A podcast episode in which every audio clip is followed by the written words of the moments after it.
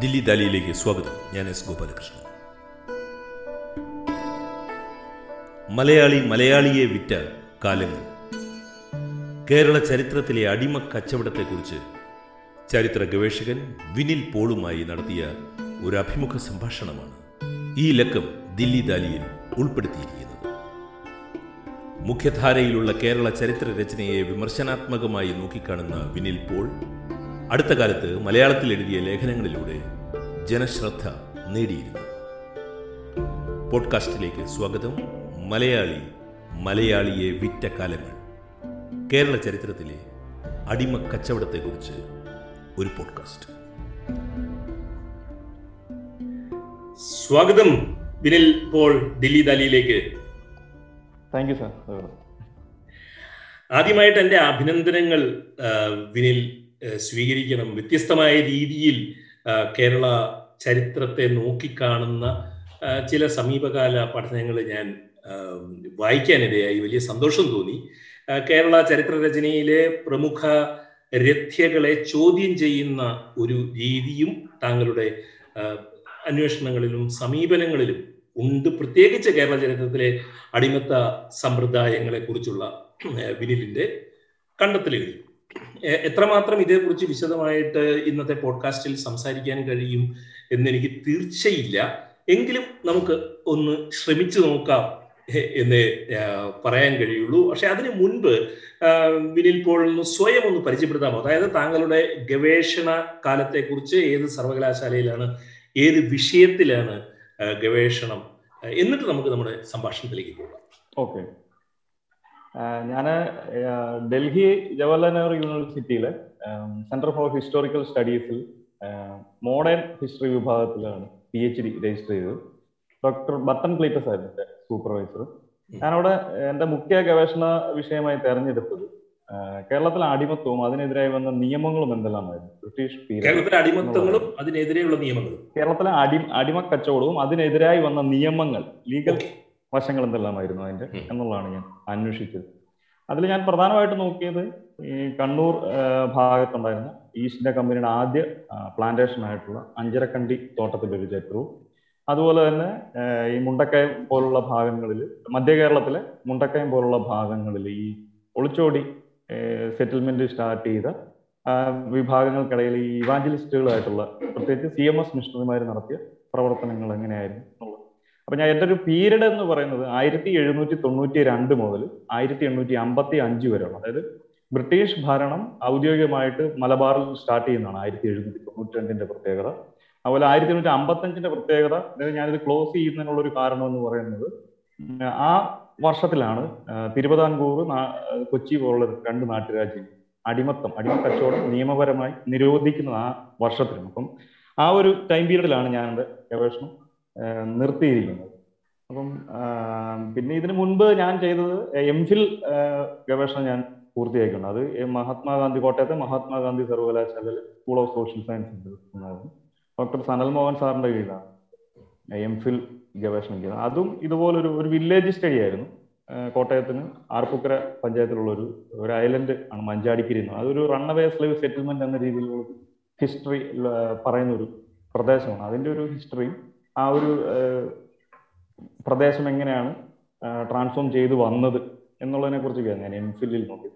ഇപ്പൊ സമീപകാലത്ത് അതുമായിട്ട് ബന്ധപ്പെട്ട് സൗത്ത് ഏഷ്യ റിസർച്ച് എന്ന് പറഞ്ഞൊരു ജേണലിൽ ലണ്ടനിലെ സോ സോയാസ് എന്ന് പറഞ്ഞ ഇൻസ്റ്റിറ്റ്യൂട്ട് പബ്ലിഷ് ചെയ്യുന്ന ജേണലിൽ ആ ഒരു വിഷയത്തിന് അതിന്റെ ഒരു ഹിസ്റ്ററി ആ മഞ്ചാടിക്കരി എന്ന് പറഞ്ഞ പ്രദേശത്തിന്റെ ഒരു ഹിസ്റ്ററി അവരുടെ മെമ്മറി എങ്ങനെയാണ് ഒരു സ്ലേവറിയുമായിട്ട് ബന്ധപ്പെട്ട് പ്രത്യേകിച്ച് മിഷണറി മൂവ്മെന്റിന്റെ ഒക്കെ ഒരു ഹിസ്റ്ററി ഈ സമീപകാലത്ത് പ്രസിദ്ധീകരിക്കാനും സാധിച്ചിട്ടുണ്ട്. പിന്നെ എന്റെ ഗവേഷണവുമായി ബന്ധപ്പെട്ടൊരു പ്രധാന ഏരിയ ഈ ഫ്ലേവറി ലോവർ കാസ്റ്റിന്റെ ലൈഫ് ഒക്കെയാണ്. അപ്പൊ ഇതിനെ ഇങ്ങനൊരു സ്വാധീനം എനിക്ക് പ്രത്യേകം എടുത്തു പറയേണ്ടതായിട്ടുള്ള ഒരാളുടെ പേര് ഡോക്ടർ സനൽ മോഹൻ സാറിന്റെ പേരാണ്. അദ്ദേഹത്തിന്റെ കീഴിൽ ഞാനൊരു പ്രോജക്ട് അദ്ദേഹമായുള്ള നിരന്തര സംഭാഷണമാണ് നമ്മൾ ഇങ്ങനെ ഒരു വിഷയത്തിലേക്ക് കൂടുതൽ എത്തിച്ചത്. എനിക്ക് വിനിലിനെ ലേഖനങ്ങളിലൂടെയുള്ള അല്ലാതെ ഒരു പരിചയം കൂടെ ഉണ്ടായത് ഞാൻ അടുത്ത കാലത്ത് കണ്ണൂരിൽ ആ മർഡോക്ക് സാഹിബിന്റെ ശവക്കല്ലറയുടെ ആ സ്ലാബ് കാണാൻ വേണ്ടി അഞ്ചരക്കണ്ടിയിലെ പഴയ മർഡോക് സാഹിബിന്റെ ശവക്കല്ലറ കാണാൻ വേണ്ടി പോയപ്പോൾ അതിന്റെ ഭാഗങ്ങൾ സൂക്ഷിച്ചിരിക്കുന്ന പള്ളിയിലെ വികാരി അച്ഛൻ എന്നോട് പറഞ്ഞു ഇതിനു മുൻപ് ഇവിടെ ഇത് കാണാൻ വന്നത് വിനിൽ പോൾ എന്ന് പറയുന്ന ജെ എൻ യുവിലെ ഒരു വിദ്യാർത്ഥിയാണ്. അങ്ങനെ ഒരു പരിചയം കൂടെ നമ്മൾ തമ്മിലുണ്ട്. അത് പറയാമെന്ന് വിചാരിച്ചു. അപ്പൊ ഇനി നമുക്ക് നമ്മുടെ സംഭാഷണത്തിലേക്ക് പോകാം. വെറും ദിശാസൂചകങ്ങളായിട്ടുള്ള ചോദ്യങ്ങൾ മാത്രമേ ഞാൻ വിനിൽ പോളിനോട് ചോദിക്കുകയുള്ളൂ. പ്രധാനമായും ഈ സംവാദം പ്ലാൻ ചെയ്തിരിക്കുന്നത് വിനിൽ വിനിലിന് പറയാനുള്ള കേൾക്കാനുള്ളതാണ്. എന്റെ അഭിപ്രായങ്ങൾ പറയാനുള്ളതല്ല. കാരണം എന്റെ ഏറിയ അല്ല നാം സംസാരിക്കുന്ന വിഷയം. കോളനി കാല ഇറക്കുമതി അല്ല കേരളത്തിന്റെ അടിമത്തമെന്നും അത് കേരളത്തിൽ മുൻപ് തന്നെ നിലവിലുണ്ടായിരുന്നതാണ് എന്നും വിനിൽ പറയുന്നുണ്ട്. പി കെ ബാലകൃഷ്ണൊക്കെ ഒരർത്ഥത്തിൽ ഇതിന് മുൻപ് ഇത് നിരീക്ഷിച്ചിട്ടുള്ളതുമാണ് അടിമ വ്യാപാരം കേരളത്തിൽ ഉണ്ടായിരുന്നു എന്നുള്ളത്. വിഷയത്തിലേക്ക് കടക്കുന്നതിന് മുൻപ് അടിമ എന്ന വാക്കിനെ അല്ലെങ്കിൽ അടിമത്തം എന്ന രീതിയെ അടിമ കച്ചവടം എന്ന വ്യവഹാരത്തെ വിനിൽ എങ്ങനെയാണ് നിർവചിക്കുന്നത്? അത് ആഗോളതലത്തിൽ നിർവചിക്കപ്പെടുന്നതും കേരളത്തിന്റെ ഒരു സവിശേഷ സാഹചര്യത്തിൽ നിർവചിക്കുന്നതിലും എന്തെങ്കിലും വ്യത്യസ്തതകൾ ഉണ്ടോ വിനിലിന്റെ സമീപനത്തിൽ? ഇതൊരു കുഴപ്പം പിടിച്ചൊരു ചോദ്യമാണ്. പ്രത്യേകിച്ച് കേരള ചരിത്രത്തിലെ തന്നെ ഏറ്റവും കേരള ചരിത്രത്തിൽ നിന്നല്ല ഇന്ത്യയുടെ ഒരു ചരിത്ര രചനാ രീതിയിലെ തന്നെ ഏറ്റവും ഡിബേറ്റ് നടക്കുന്ന ഒരു ഏരിയ ആണ് ഈ ഫ്ലേവറി ഉണ്ടോ ഇല്ലയോ എന്നുള്ളതിനെ കുറിച്ച്. പ്രത്യേകിച്ച് എല്ലാവർക്കും അറിയാവുന്ന കാര്യമാണ്. പ്രത്യേകിച്ച് മാർക്സിസ്റ്റ് ട്രഡീഷൻ ആണ് ഏറ്റവും കുത്തകയായ രീതിയിൽ എന്നുള്ള വാക്ക് തന്നെ നമുക്ക് ഉപയോഗിക്കാം. ഏറ്റവും ഡോമിനന്റ് ആയിട്ടുള്ള ഒരു ഹിസ്റ്റോറിയോഗ്രാഫി എന്നത് പക്ഷെ ഇവർ ഒന്നടങ്കം തള്ളിക്കളയുന്ന ഒരു സിസ്റ്റമാണ് സ്ലേവറി എന്ന് പറയുന്നത്. അപ്പം ആ ഒരു സാഹചര്യത്തിൽ നമ്മൾ ഈ സ്ലേവറിയെ ഡിഫൈൻ ചെയ്യുക അല്ലെങ്കിൽ സ്ലേവറി എന്നുള്ള വാക്ക് ഉപയോഗിക്കുമ്പോഴേ തന്നെ കൃത്യമായ ഒരു ന്യായീകരണം നമ്മളുടെ വാദങ്ങൾക്ക് വാദങ്ങൾക്കകത്ത് ഉണ്ടായിരിക്കും. അപ്പം എങ്കിൽ മാത്രമേ നമുക്ക് നമ്മുടെ ഒരു ആർഗ്യുമെന്റുകൾ അല്ലെങ്കിൽ നമ്മുടെ ഒരു നമ്മൾ മുന്നോട്ട് വെക്കുന്ന കാര്യത്തെ കൃത്യമായി പ്ലേസ് ചെയ്യാൻ സാധിക്കും അപ്പം എന്റെ ഒരു സമീപ ചെറിയ ഗവേഷണ കാലത്തെ വായനയിലൂടെ എനിക്ക് മനസ്സിലായത് ഞാൻ ഈ ഒരു ടേമിനെ ഉപയോഗിക്കുന്നു വളരെ കൃത്യമായി ഇപ്പം എനിക്ക് മുമ്പ് ഒന്ന് പല ആളുകൾ ഇപ്പം നമ്മൾ സമീപകാലത്ത് മാതൃഭൂമിയിൽ എഴുതിയ ലേഖനത്തിൽ ഈ ഒരു പ്രോസസ്സിന് അതായത് ഈ ഒരു മനുഷ്യരെ കച്ചവടം ചെയ്തതിന് ഈ ഒരു സിസ്റ്റത്തിന് പല പേരുകളിൽ ആളുകൾ വിളിക്കാൻ ശ്രമിക്കും അടിയായി. അതുപോലെ സനൽ മോഹൻ സാറൊക്കെ വിളിക്കുന്ന കാസ്റ്റ് സ്ലേവറി എന്നുള്ള ഒരു ടീമിലേക്കാണ് പക്ഷെ എന്റെ ഒരു ഒരു റിസർച്ച് ഗവേഷക വിദ്യാർത്ഥി ഏറ്റവും ജൂനിയർ ആയിട്ടുള്ള ഗവേഷക വിദ്യാർത്ഥി ഞാൻ മുന്നോട്ട് വെക്കാൻ ശ്രമിച്ചത്. ഒരേ സമയം തന്നെ കേരളത്തിൽ ഈ ഇവരൊക്കെ പറയുന്ന രീതിയിലുള്ള ഒരു അടിയായ്മ സിസ്റ്റവും ഒക്കെ നമുക്ക് കൃത്യമായി കാണാൻ സാധിക്കുന്നു. അതിന് യാതൊരു തർക്കവുമില്ല. അതേ പീരീഡിൽ അതേ സമയത്ത് തന്നെ യൂറോപ്യൻസിന്റെ ആയിട്ടുള്ള നേതൃത്വത്തിൽ നടന്ന കരീബിയൻ മേഖലയിലും ആഫ്രിക്കൻ കോണ്ടക്സിലുമായിട്ട് നടന്ന ഒരു ഫ്ലേവറിയോട് കൃത്യമായി യോജിക്കുന്ന ഒരു സിസ്റ്റവും കേരളത്തിൽ നിലവിലുണ്ട് അതുകൊണ്ട് സ്ലേവറി എന്നുള്ള വാക്ക് നമുക്ക് അവിടെ ഉപയോഗിക്കാം. ഉദാഹരണമായി ഞാൻ പറയുന്നത് കൊച്ചിയിലെ കൊച്ചി എന്ന് പറഞ്ഞ പ്രദേശത്തെ മാത്രം നമ്മൾ എടുത്ത് പരിശോധിച്ചാൽ ഡച്ച് പീരീഡിൽ നോക്കിക്കഴിഞ്ഞാൽ മറ്റ് വിദേശത്ത് കാണിക്കുന്ന പോലെ അതായത് ആഫ്രിക്കൻ കോണ്ടക്സ്റ്റിൽ ഉണ്ടായിരിക്കുന്ന പോലെ അടിമയെ പിടിച്ചുകൊണ്ട് വരികയും പിടിച്ചുകൊണ്ട് വന്ന അടിമയുടെ പേര് മാറ്റി പുതിയ പേരിടുകയും ആ അടിമയെ മറ്റൊരു രാജ്യത്തേക്ക് കയറ്റി അയക്കുകയും പൈസയ്ക്ക് വിൽക്കുകയും ചെയ്യുന്ന ഒരു സിസ്റ്റം കൊച്ചിയിലുണ്ട്. അതേസമയം തന്നെ നമ്മൾ ആ പീരീഡിൽ തന്നെ ഒരു അമ്പത് കിലോമീറ്റർ അല്ലെങ്കിൽ ഒരു ഇരുപത് കിലോമീറ്റർ മാറി കൊച്ചിയുടെ ഒരു ഹിസ്റ്ററി പരിശോധിച്ചാൽ ഏതെങ്കിലും ഒരു ലാൻഡ് ലോഡിന്റെ ഭൂമിയിൽ അടിയാനായി ജീവിക്കുന്ന ഒരു വിഭാഗം ഇതേ കാശിൽപ്പെട്ട അല്ലെങ്കിൽ ഇതുപോലെ തന്നെ ഒരു വിഭാഗത്തിന് നമുക്കവിടെ കാണാൻ സാധിക്കും. ഇത് ഇതാണ് ഇതിന്റെ ഒരു സങ്കീർണത എന്ന് പറയുന്നത്. ഒരേ സമയം തന്നെ നമ്മുടെ ഹിസ്റ്ററി അല്ലെങ്കിൽ നമ്മുടെ മലയാളികൾ വസിച്ചിരുന്നതിന്റെ ഭൂതകാലത്തിൽ നമ്മൾ ഈ രണ്ട് രീതിയും കാണുന്നു കൃത്യമായി യൂറോപ്യൻസ് ഡിഫൈൻ ചെയ്യുന്ന ഒരു സ്ലേവ് സിസ്റ്റം എന്തായിരുന്നു? അതിനോട് യോജിക്കുന്ന ഒരു സിസ്റ്റവും നമ്മുടെ ഇവിടെ നിലവിലുണ്ടായിരുന്നു. ഇതേപോലെ ഇവർ ഇപ്പം അടിയായ്മ പോലുള്ള സങ്കല്പം എന്ന് പറയാവുന്ന ഒരു രീതിയും ഇവിടെ നിലവിലുണ്ട്. പിന്നെ രണ്ടാമത് ഞാൻ ഇങ്ങനെ ഒരു സ്ലേവറി എന്നുള്ള ഒരു ടേം ഉപയോഗിക്കുന്നതിനുള്ള മറ്റൊരു കാരണം എന്ന് പറയുന്നത് ഇവിടെ ലോവർ കാശിൽപ്പെട്ട ആളുകളെ മാത്രമല്ല വിറ്റുകൊണ്ടിരുന്നത് എന്നുള്ളതാണ്. ഈ ഒരു അടിയായ്മയ്ക്ക് അല്ലെങ്കിൽ ഒരു മേൽക്കീഴ് ക്രമത്തിലോ അല്ലെങ്കിൽ ഞങ്ങൾ സ്വയം സ്വീകരിക്കുന്നതാണ് അടിമത്തം എന്നുള്ളൊരു വാദമാണ് ഇവർ മുന്നോട്ട് വെക്കുന്നത്. പ്രത്യേകിച്ച് മാർക്സിസ്റ്റ് ട്രഡീഷൻ മുന്നോട്ട് വെക്കുന്നത്. ഇത് പരമ്പരാഗതമായിരുന്നു. ഞങ്ങൾ സ്വയമേ ഇത് ചെയ്യുന്ന ഒരു പ്രോസസ്സാണ് ഇതിന് വേറെ ചോദ്യങ്ങളൊന്നുമില്ല. അപ്പനിൽ നിന്നും മകനിലേക്ക് ഇങ്ങനെ തലമുറകൾ നീണ്ടുപോകുന്ന ഒരു അടിയായും ഒരു സിസ്റ്റമാണെന്നുള്ള ഒരു വാദം പക്ഷെ നമ്മൾ വീണ്ടും ഇതേപോലെ തന്നെ ഞാൻ പറയുന്നത്. കൊച്ചി പോലുള്ള സ്ഥലങ്ങളിൽ പ്രത്യേകിച്ച് പോർച്ചുഗീസ് ഡച്ച് പീരീഡ് വരുന്നതോടുകൂടി മനുഷ്യൻ എന്ന് പറഞ്ഞ ഒരു രീതിയിലേക്ക് വരും അവിടെ ഒരു ഇപ്പൊ ഉദാഹരണത്തിന് ഒരു പുലയനായിട്ടുള്ള വ്യക്തി എന്നത് മാറി അത് ആ ആ വ്യക്തി ഒരു സ്ലേവ് എന്നുള്ള ഒരു നിർവചനത്തിലേക്ക് വരികയും ആ സ്ലേവിന്റെ അകത്തേക്ക് ഒരു നായരെയും ഉൾപ്പെടുത്താൻ സാധിക്കുന്ന ഒരു സിസ്റ്റം അവിടെ രൂപം കൊള്ളുകയും അതായത് ഒരു മനുഷ്യനെ ഒരു ഒരു സ്ലേവ് എന്നുള്ള ഒരു കൃത്യമായ ഒരു സാധനം അതായത് മേൽക്കീഴ്ക്രമത്തിലോ അല്ലെങ്കിൽ ജാതി അടിസ്ഥാനത്തിലോ ഉണ്ടാക്കിയെടുത്ത ഒരു സിസ്റ്റം അല്ലാതെ മാറുകയും വളരെ കൃത്യമായ ഒരു ഏതൊരു മനുഷ്യനെയും വിൽക്കാൻ സാധിക്കും. മലയാളിയായിട്ടുള്ള ബലഹീനനായിട്ടുള്ള പിടിച്ച് കെട്ടിക്കൊണ്ടുവരാൻ പറ്റുന്ന ഏതൊരു വ്യക്തിനെയും കൊണ്ട് വിൽക്കുന്ന ഒരു കാഴ്ചയാണ് കാണുന്നത്. ഈ ഒരു ട്രഡി ഈ ഇവരുടെ ഒരു ഇന്റർവെൻഷനോട് കൂടി ബ്രിട്ടീഷ് അല്ല സോറി ബ്രിട്ടീഷ് അല്ല പോർച്ചുഗീസ് ഡച്ച് ഫ്രഞ്ചുകാർ ഇന്റർവെൻഷനോട് കൂടി. അപ്പം ആ ഒരു കോണ്ടക്സ്റ്റിലാണ് നമ്മൾ സ്ലേവറി എന്നുള്ളൊരു വാക്കിന് വളരെ ധൈര്യത്തോടു കൂടി ഉപയോഗിക്കുന്നത്. പിന്നെ നിരവധി തെളിവുകൾ നമുക്ക് കാണാൻ സാധിക്കും. കേപ്പ് ടൗൺ പോലുള്ള ഭാഗങ്ങളിലും മൗറീഷ്യസ് പോലുള്ള ഭാഗങ്ങളിലും ഒക്കെ എത്തപ്പെട്ട വളരെ കൊച്ചിക്കാരായിട്ടുള്ള ആളുകളെയും നമ്മുടെ പല ഭാഗങ്ങളിൽ നിന്ന് ആലപ്പുഴയിൽ നിന്ന് പോയി ജീവിക്കുന്ന ആലപ്പുഴ ജീവിക്കുന്നല്ല ആലപ്പുഴയിൽ നിന്ന് വിൽപ്പനയിലൂടെ ഇംഗ്ലണ്ടിൽ എത്തപ്പെടുന്ന വ്യക്തികളെയൊക്കെ അങ്ങനെ വലിയ തോതിൽ നമ്മൾ കാണുന്നില്ലെങ്കിൽ പോലും മറ്റ് രാജ്യങ്ങളോട് ഊഹിപ്പിക്കത്തക്ക രീതിയിൽ നമുക്കും ഇത്തരം ഒരു ഹിസ്റ്ററി ഉണ്ടായിരുന്നു ഒരു സ്ലേവറി എന്ന് ധൈര്യമായി വിളിക്കാൻ സാധിക്കുന്ന ഒരു സിസ്റ്റം നിലവിലുണ്ടായിരുന്നു എന്നുള്ളതാണ് പറയുന്നത്. ആ ഒരു കോണ്ടക്സ്റ്റിലാണ് നമ്മൾ സ്ലേവറി ഉപയോഗിക്കുന്നത്. പ്രധാനമായി വിനിൽ ആശ്രയിക്കുന്ന ഗ്രന്ഥങ്ങൾ ഏതൊക്കെയാണെന്ന് പറയാമോ? കേരള ചരിത്രത്തിലെ ഈ അപ്രകാശിത ഏടുകൾ പ്രകാശിപ്പിക്കപ്പെടുന്ന രേഖകളും ഗ്രന്ഥങ്ങളും ഏതാണ്? ഏതൊക്കെയാണ് ആശ്രയിക്കുന്നത്?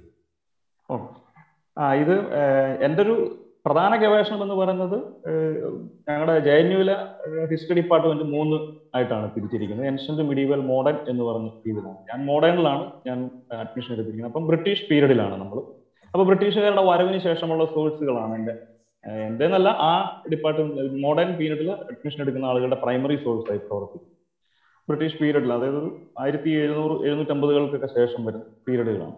അപ്പം നമ്മളെ സംബന്ധിച്ച് കേരളത്തിന്റെ ഒരു സാഹചര്യത്തിൽ നിരവധി സോഴ്സുകൾ നമുക്ക് കാണാൻ സാധിക്കും. സ്ലേവറിയുമായി ബന്ധപ്പെട്ട് മനുഷ്യ കച്ചവടവുമായി ബന്ധപ്പെട്ട്. നമ്മുടെ ഇൻസ്ക്രിപ്ഷൻസ് മുതലുള്ള ഇതിന്റെ അകത്ത് ഇപ്പം ആദ്യ നമ്മുടെ കൊല്ലം തരിസാപ്പള്ളി ചെപ്പേട് മുതലൊക്കെ തന്നെ കച്ചവടം ചെയ്യുന്നതിനെ കുറിച്ച്. അതായത് ഒരു വെർണാക്കുലർ സോഴ്സ് നമുക്ക് കൃത്യതയോടുകൂടി ഇവിടെ കാണാൻ സാധിക്കും. പല ഓലക്കെട്ടുകളുണ്ട്. അതുപോലെ ബാംബു പ്ലേറ്റ്സിലെ അടിമ കച്ചവടത്തെ കുറിച്ചൊക്കെ പഠന പറയുന്നുണ്ട്. പ്രത്യേകിച്ച് അതിനെയൊക്കെ നമ്മുടെ പ്രമുഖരായിട്ടുള്ള ചരിത്ര ചരിത്രകാരന്മാരായുള്ള K K N Kurup sir അതുപോലെ രാഘവ വാര്യർ സാറിനെ പോലുള്ള ആളുകളൊക്കെ അത് ട്രാൻസ്ക്രൈബ് ചെയ്യുകയും അതിനെ ഡിഫൈൻ അതിനെ കുറിച്ച് ആധികാരികമായി പറയുകയൊക്കെ ചെയ്തു. മുള മുളയിൽ എഴുതിയ ബാമ്പുവിൽ എഴുതിയ ഈ അടിമത്തത്തെ കുറിച്ചുള്ള അപ്പൊ അതിനൊക്കെ നമുക്കൊരു സോഴ്സ് ആയിട്ട് ഉപയോഗിക്കാൻ സാധിക്കും. പിന്നെ ഉള്ളത് നമ്മുടെ ആർക്കൈവ്സുകളിൽ നിരവധി തെളിവുകൾ നമുക്കുണ്ട്. ചൂരണകളിൽ എഴുതിയതും മൂലക്കെട്ടിൽ എഴുതിയതുമായിട്ടുള്ള തിരുവനന്തപുരത്തും കൊച്ചി ആർക്കൈവ്സുമാണ് വ്യാപകമായി കാണും. അതാണ് നമ്മുടെ ഒരു വെർണാക്കുലർ സോഴ്സ് എന്ന രീതിയിൽ നമുക്ക് ഉപയോഗിക്കാൻ സാധിക്കും. രണ്ടാമത് ഒരു സോഴ്സ് എന്ന് പറയുന്നത് ബ്രിട്ടീഷുകാരുടെ ഔദ്യോഗിക ആവശ്യങ്ങൾക്ക് വേണ്ടി അവർ തയ്യാറാക്കിയ കുറിപ്പുകളാണ്. അപ്പം ഇപ്പോൾ ഉദാഹരണത്തിന് മലബാറിൽ പ്രവർത്തിച്ചിരുന്ന ഒരു ആദ്യ കളക്ടറും മജിസ്ട്രേറ്റും ഒക്കെ നിരവധി പൊസിഷനുകളിൽ ഇരുന്ന ഒരു വ്യക്തിയാണ് തോമസ് ബാബർ എന്ന് പറയുന്നത് അദ്ദേഹം. അദ്ദേഹം നിരവധി എഴുത്തുകളാണ് ഈ ഒരു വിഷയവുമായി ബന്ധപ്പെട്ട് അതായത് ഒരു ഒരു മനുഷ്യന് എഴുതാൻ ഇത്രയും സാധിക്കുമെന്ന് പോലും നമുക്ക് അത്ഭുതപ്പെടുത്തക്ക രീതിയിൽ അദ്ദേഹം ഡേറ്റ കളക്ട് ചെയ്തു നമ്മുടെ നാടിനെ കുറിച്ച്. അപ്പം ബ്രിട്ടീഷ് ഓഫീസേഴ്സ് കളക്ട് ചെയ്ത് അവരുടെ ഒഫീഷ്യൽ ആവശ്യത്തിന് ഇപ്പോൾ ഉദാഹരണത്തിന് ഒരു ലേബർ കമ്മീഷൻ റിപ്പോർട്ട് വരികയാണെങ്കിൽ അവിടുത്തെ ലേബർ ആരാണ് എന്നുള്ള ഒരു ചോദ്യം ഉന്നയിച്ചാൽ അവരുടെ കൂലി എന്താണ് അവരുടെ ലൈഫ് എന്താണ് അവർക്ക് ഭൂമി ഉടമസ്ഥ അവകാശമുണ്ട് എന്തൊക്കെയാണ് അവരുടെ നിലനിൽപ്പ്? പക്ഷെ അതൊരു യൂറോപ്യൻ കണ്ണിലൂടെ ആണെങ്കിൽ പോലും നമ്മളെ സംബന്ധിച്ച് അത് വലിയ കുറേയധികം ഉൾക്കാഴ്ചകൾ നൽകുന്നതാണ് അവരുടെ ഒരു അതൊരു വെള്ളക്കാരന്റെ കണ്ണിലെ ഒരു ഒരു ലേബറിനെയാണ് അവർ സൃഷ്ടിച്ചെങ്കിൽ പോലും നമുക്ക് അവർ സൃഷ്ടിച്ചിരിക്കുന്ന എഴുത്തിനെയും നമ്മുടെ വെർണാക്കുലർ സോഴ്സുകളും അടിമ കച്ചവട രേഖകളും തമ്മിൽ കൂട്ടി വായിക്കുന്നതിനുള്ള ഒരു സ്പേസ് ഉണ്ടാക്കിയിട്ടുണ്ട്. അപ്പൊ അത് വലിയൊരു സോഴ്സാണ് പിന്നെ നമുക്ക് കാണാൻ സാധിക്കുന്ന മൂന്നാമത്തെ ഒരു സെറ്റ് സോഴ്സ് എന്ന് പറയുന്നത് വിദേശികളായിട്ടുള്ള ആളുകളൊക്കെ പ്രത്യേകിച്ച് ഡച്ച് പീരീഡിൽ കുറിച്ച് ഒരുപാട് പഠനങ്ങൾ സമീപകാലത്ത് വരുന്നു. നെതർലൻഡ് കേന്ദ്രമാക്കി അവരുടെ ഈ കൊച്ചിയുമായി ബന്ധപ്പെട്ട വിവരങ്ങൾ എന്തെല്ലാമാണ്. അപ്പൊ അത് ഒരുപാട് രേഖകളാണ് അവർ പുറത്തേക്ക് വിടുന്നത്. അത് കൂടുതലും ഡച്ച് ഭാഷയിൽ തന്നെയാണ്. അതിനെ ട്രാൻസ്ലേറ്റ് ചെയ്തുകൊണ്ട് ഡയറക്റ്റ് സോഴ്സ് ബുക്ക് എന്ന രീതിയിൽ അവർ പബ്ലിഷ് ചെയ്യാറ്.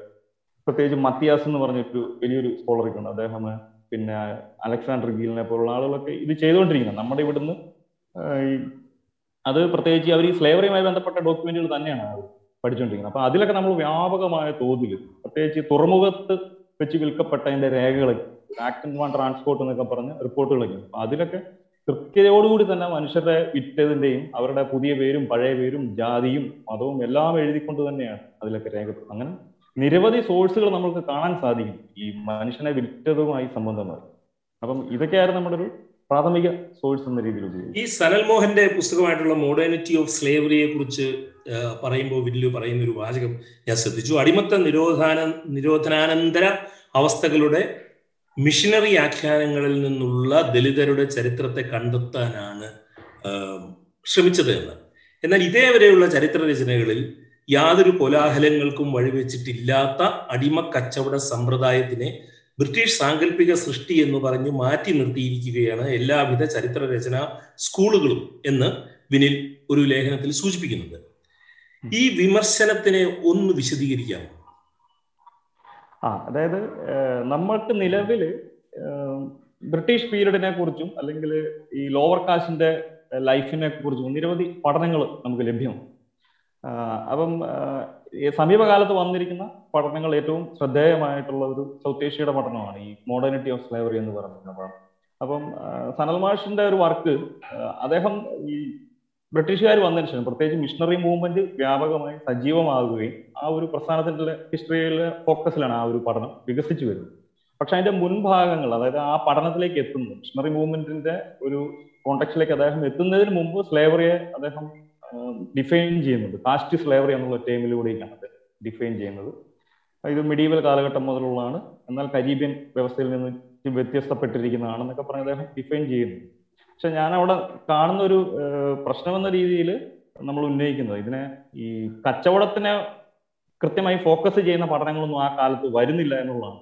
പ്രശ്നം അതായത് മനുഷ്യരെ വിട്ടിരുന്ന ഒരു സിസ്റ്റത്തിൽ മിഷണറി എൻഗേജിന് മുമ്പ് അതായത് മിഷണറിമാർ പ്രൊഡ്യൂ പ്രൊഡ്യൂസ് ചെയ്തിരിക്കുന്ന പേപ്പേഴ്സിനും അവരുടെ എത്തനോഗ്രാഫിക് റിപ്പോർട്ടുകൾക്കും മുമ്പ് ഉള്ള ഒരു അടിമ കച്ചവടവും മനുഷ്യരുടെ വിൽക്കുകയും വാങ്ങുകയും ചെയ്തിരുന്നതിന്റെയും അതുപോലെ വിദേശ രാജ്യങ്ങളിലേക്ക് പോയ മനുഷ്യരുടെ ലൈഫ് എന്തായിരുന്നു? അവർ പോയ റൂട്ടുകൾ എങ്ങനെ? എങ്ങനെയൊക്കെയാണ് അവരെ പിടിച്ചെടുത്തത്?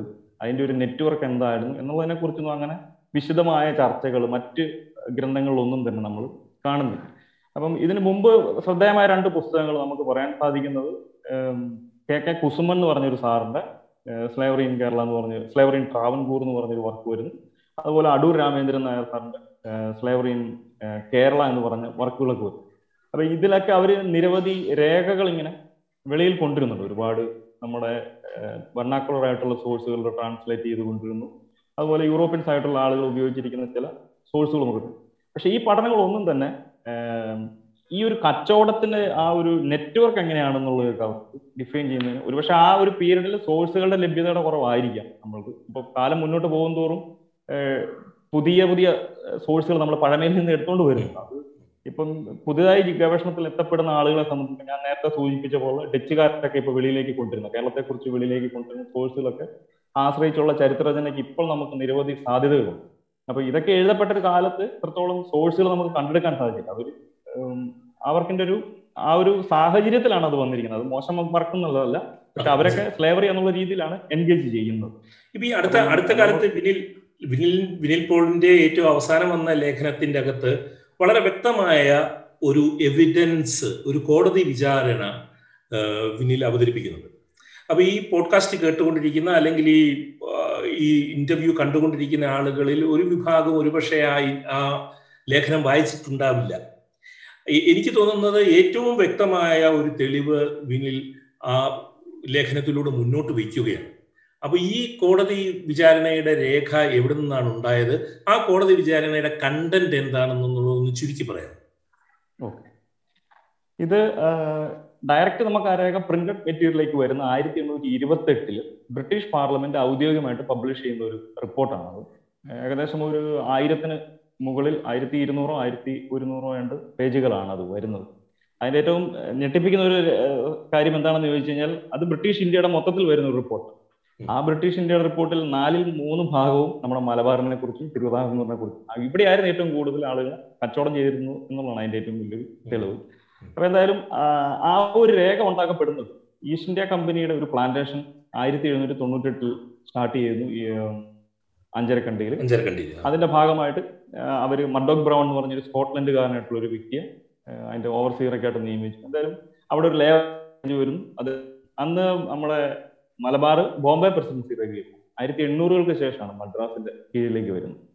അപ്പം മാത്രമല്ല ഈ മഡോക് ബ്രൗണ്ട് ഒരു അടുത്ത സുഹൃത്തുമാണ് ജോനാഥ ഡങ്കൻ എന്ന് പറഞ്ഞു ബോംബെ ഗവർണറായിട്ട്.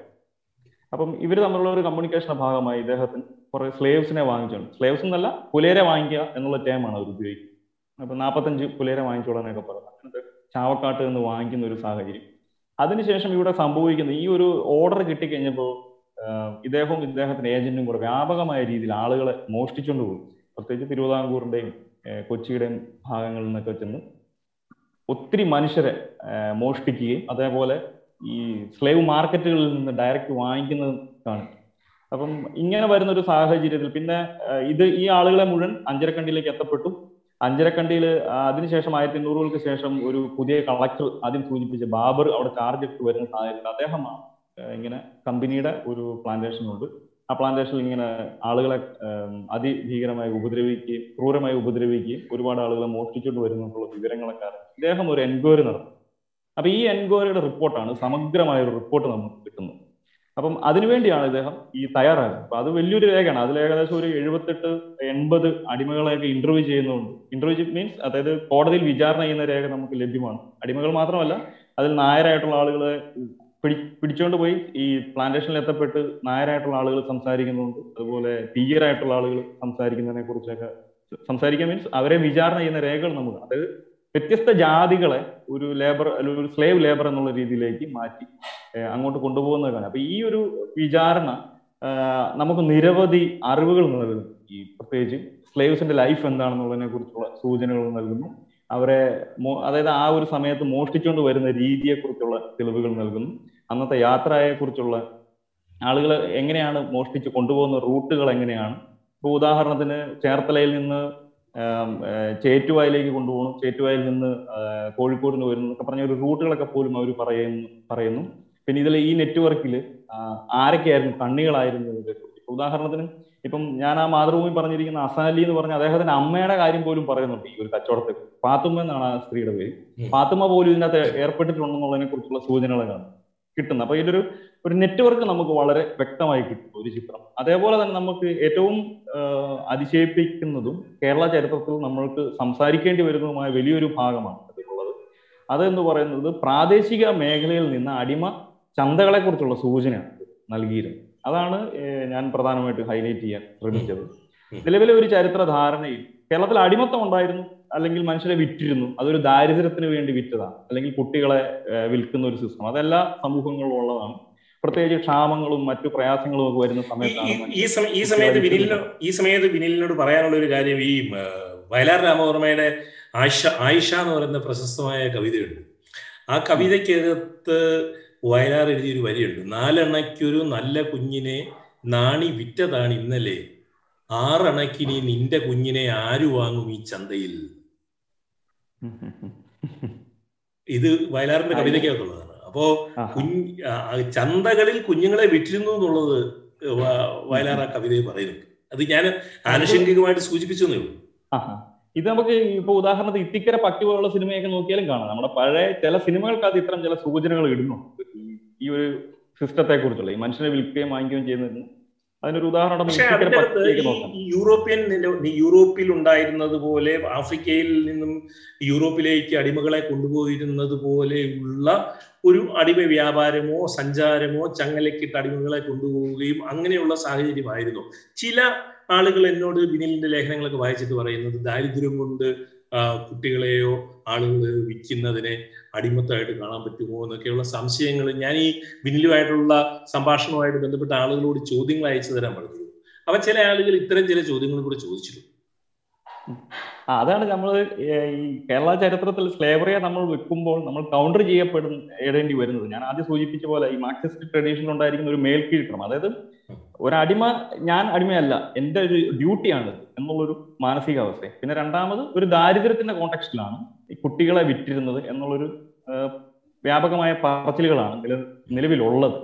പക്ഷെ ഇതിനെ തെളിയിക്കത്തക്ക ആർഗ്യുമെന്റുകൾക്ക് അവർക്ക് സപ്പോർട്ട് ചെയ്യാൻ സാധിക്കും. പക്ഷെ ഇതൊരു വേറൊരു അർത്ഥത്തിൽ പറഞ്ഞ ഒരു കുപ്രചരണം എന്ന രീതിയിൽ നിൽക്കുന്നു. കാരണം നമ്മൾ കേരളത്തിൽ നിന്ന് മാത്രം അതായത് യൂറോപ്യൻസിനെ ആശ്രയിക്കേണ്ട യൂറോപ്യൻ സോഴ്സിനെ നമ്മൾ നോക്കണം. അതിനെല്ലാം മാറ്റി നിർത്തിയിട്ട് കേരളത്തിൽ മാത്രം ലഭ്യമായിട്ടുള്ള വട്ടെഴുത്ത് അല്ലെങ്കിൽ ആ ഒരു കോലെഴുത്ത് രീതിയിൽ വന്നിരിക്കുന്ന മോലകളിൽ എഴുതിയിരിക്കുന്നതുമായിട്ടുള്ള സ്ലേവ് ട്രാൻസാക്ഷൻ ഡീഡുകളുണ്ട് അത് ദാരിദ്ര്യത്തിൽ വിൽക്കുന്ന സാധനമല്ലല്ലോ. ഒരു ഇരവിക്കുട്ടി ഇപ്പൊ ഉദാഹരണത്തിന് ഒരു വലിയ ഒരു ലാൻഡ് ലോഡ് നായർ ഫാമിലി ദാരിദ്ര്യം കാരണമാണോ? വേറൊരു സിറിയൻ ക്രിസ്ത്യൻസ് രണ്ട് അടിമകളെ വിൽക്കുന്നത് അല്ലെങ്കിൽ ഇവർ തമ്മിൽ എക്സ്ചേഞ്ച് ചെയ്യുന്നത് ഈ ഒരു കടുത്ത ദാരിദ്ര്യത്തിന്റെ പേരിലല്ല ഒരിക്കലും.